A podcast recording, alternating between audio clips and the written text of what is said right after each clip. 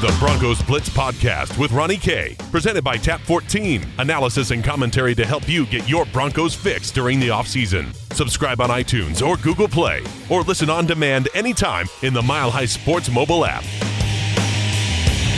Welcome to the Broncos Blitz Podcast. Follow me on Twitter at Ronnie K Radio. That's at R O N N I E letter K Radio on Twitter. We're today on the podcast. You know, we've seen a lot of success here in Denver sports between the Colorado Avalanche and the Denver Nuggets.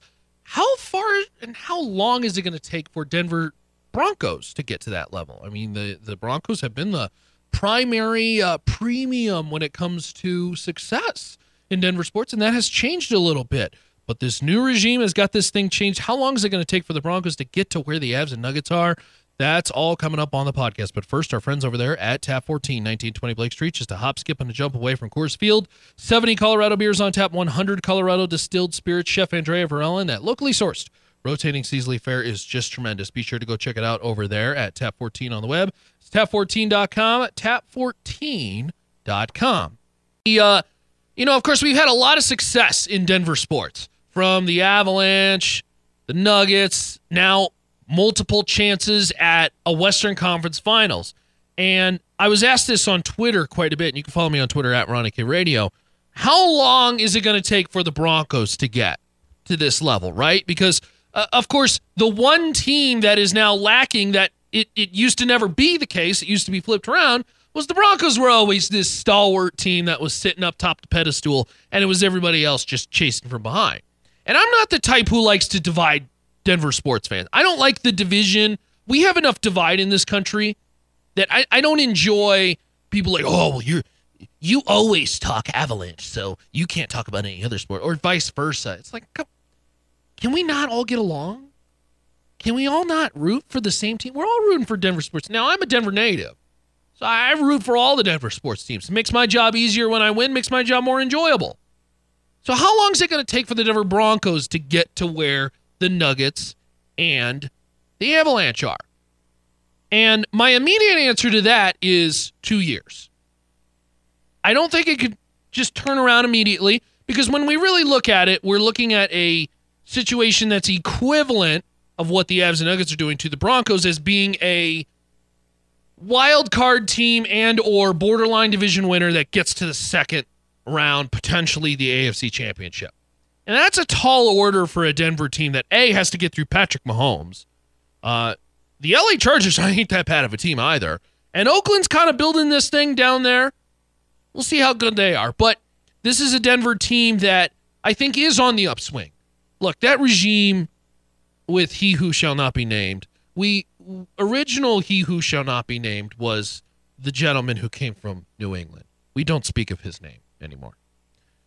This individual is now the second He Who Shall Not Be Named because that was just a train wreck. That was just a train wreck. The Vance Joseph regime was just, he, he did not know what he was doing. He really did not know what he was doing. And look, you can criticize all you want, but we've beaten that dead horse a billion times. Moving forward, I like the hire of Vic Fangio. I love the offseason moves that they made. They had to overpay for some of those free agents. That's the punishment you take when you suck at the draft. Now, last two drafts, looking like they may have turned something around. We'll see. This this last draft with Dalton Risner, Drew Lock, Noah Fant, I think is so crucial because it's either going to it's either going to reveal that the 2018 draft was a complete aberration or it's going to sell it's going to solidify the idea that maybe John Elway finally learned from all his awful drafts. Because 2017 was a disaster. And quite frankly, he's picked maybe a starter or two in the previous three, four. So the uh, the future for Denver, I think, looks bright because I think their Denver defense does look very, very good. And I get everybody wants to talk about Chris Harris Jr. in that situation and how it's not resolved yet. But this is a Denver team on defense that is stacked with talent.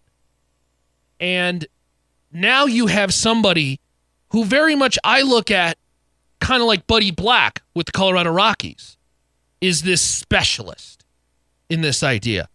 It's it's you know, we can never say for sure because he's never been a head coach, but it's almost like Wade Phillips coaching your defense. It's like, oh, you, that's that's Vic's that's Vic's job. Fangio's going to do his thing. That defense is going to be great for years and years and years. We're going to worry about the offense now. Now, as we say on this show in this program constantly, you are irrelevant until you find a franchise quarterback. Okay? As far as I'm concerned, Joe Flacco is not a franchise quarterback. Okay? He's a nice quarterback. He's a mediocre quarterback. He's all right. He's not going to win you a Super Bowl. Quite frankly, he's not going to get you to the AFC Championship.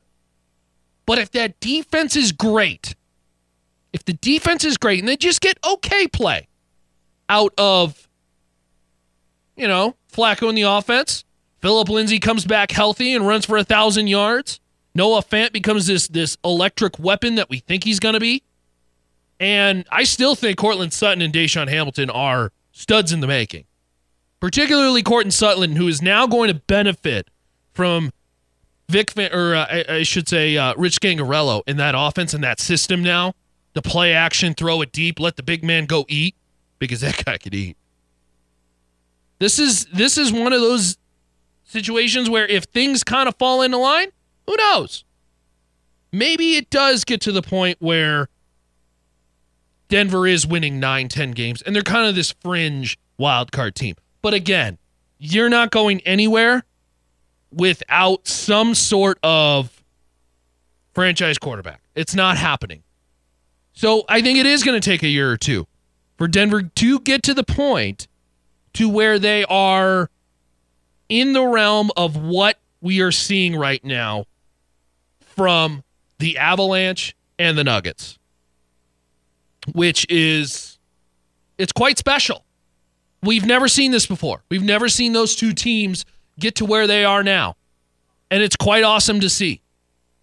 I think there's potential. And look, football is the one sport where we see teams turn things around quicker than usual. And uh, uh, I know everybody wants to, oh my God, they're all going to be off for the next three to five years. It's not the case. It's not the case. That's what everybody said about the Bears two years ago and then they won the, t- the division title last year. That's what everybody said about the Rams, and then they were in the Super Bowl a couple years later. That's what everybody said about the Broncos before John Elway took over. Now I get it. Peyton Manning's this cloud that hangs all over that whole deal. But Peyton Manning exiting and entering this team and how bad the team was prior and after should tell you how quickly a team can turn it around in the NFL.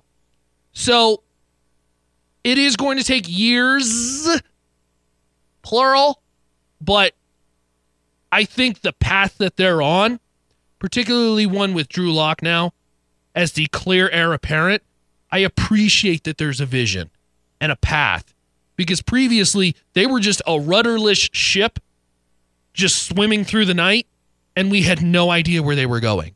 Now there's a path. And for that, you should be hopeful. You should be hopeful. Because when you don't have a path and when you're rudderless and you're stuck in purgatory, that's when you're that's when you're in trouble. You know who's been that for years and years and years? The Cincinnati Bengals. Stuck in purgatory forever. A team that never got a top 10 pick, but also at the same time could never make the postseason. Just kind of stuck in the middle. You don't want to be there. It seems like Denver has made the best of their opportunities from picking fifth and 10th in the front end of the draft from their bad seasons and a bad regime and is starting to turn things around. We don't know for sure because we don't know if this draft class can play. But if they can, that's two straight years of nailing it in the draft with some solid free agent acquisitions and what we think is a pretty darn good head coach, at least a no bull BS type of guy. That's a recipe for winning in, in the NFL. And let's remember, you know, I don't like to play the if, but, what, you know, whatever game, but they were a couple plays from winning seven, eight, nine games last year. That's how football is. The bounce of the ball, it's a game of inches. And they certainly will not be killed by death by inches anymore with Vic Fangio running the uh, show down there in Dove Valley. So, again, big thanks to our friends over there at Tap 14 as well as Bespoke Edge. It's bespokeedge.com. And uh, love those guys as they are family owned and operated. Several years they've been doing it. Of course, they've got uh, that website with just hundreds, hundreds of blog posts and videos that you can go check out. Whether it's something casual, maybe for date night, they know the Denver style. Go check out my friends. BespokeEdge.com. That's BespokeEdge.com. Men's custom clothier. Uh, love those guys, and uh, thanks to them for supporting the program at BespokeEdge.com. Of course, the Broncos Blitz podcast, part of the Mile High Sports branch, and you can check out more info on the Broncos from Mile High Sports. That's MileHighSports.com, MileHighSports.com, and of course, the Mile High Sports mobile app. You can follow me on Twitter at Ronnie K Radio. That's at R O N N I E, the letter K Radio on Twitter. For more info on the Broncos, milehighsports.com where you can find info as well too. Milehighsports.com. See you, y'all.